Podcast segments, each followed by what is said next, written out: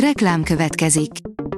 Ezt a műsort a Vodafone Podcast Pioneers sokszínű tartalmakat népszerűsítő programja támogatta, mely segít abban, hogy hosszabb távon és fenntarthatóan működjünk, és minél több emberhez érjenek el azon értékek, amikben hiszünk.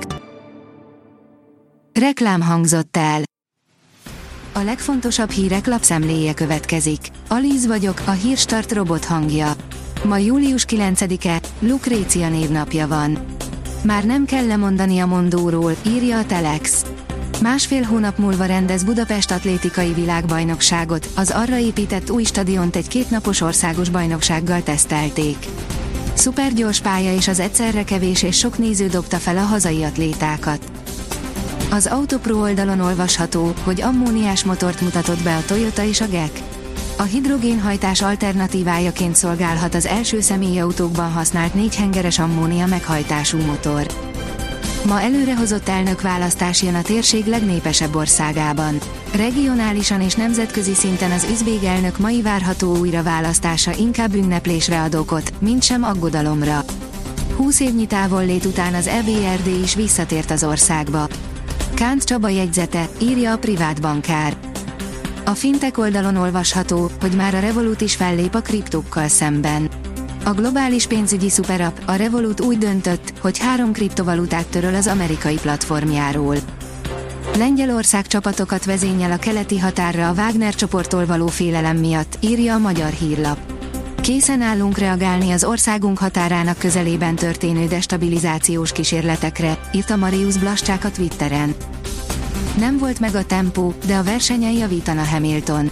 Csak a hetedik helyről rajtolhat majd hazai versenyén, a Forma 1-es brit nagydíjon a Mercedes hétszeres világbajnoka, Lewis Hamilton, a 38 esztendős versenyző azt reméli, a mai futamon előrébb juthat majd, áll az F1 világ cikkében.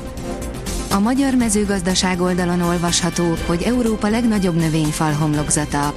8 kilométernyi gyertyánsövény több mint 30 ezer növény Európa legnagyobb zöld homlokzata, amely a Köbogön második kereskedelmi és irodaház kulcsfontosságú eleme.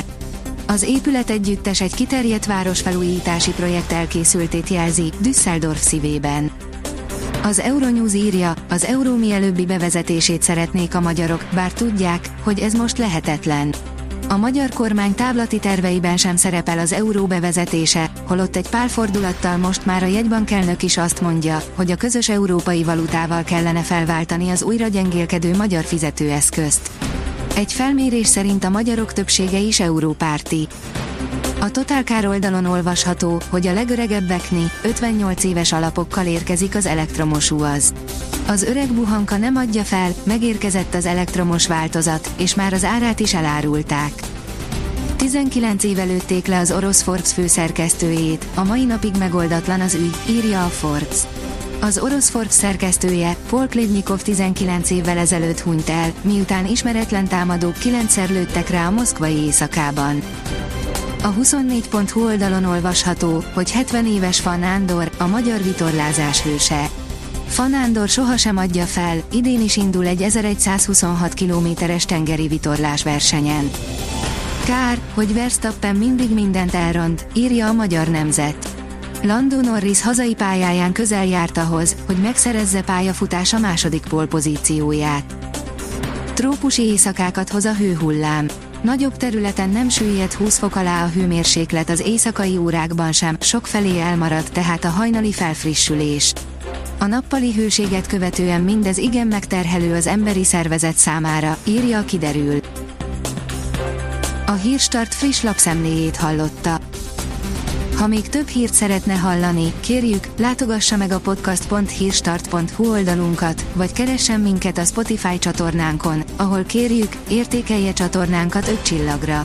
Az elhangzott hírek teljes terjedelemben elérhetőek weboldalunkon is. Köszönjük, hogy minket hallgatott!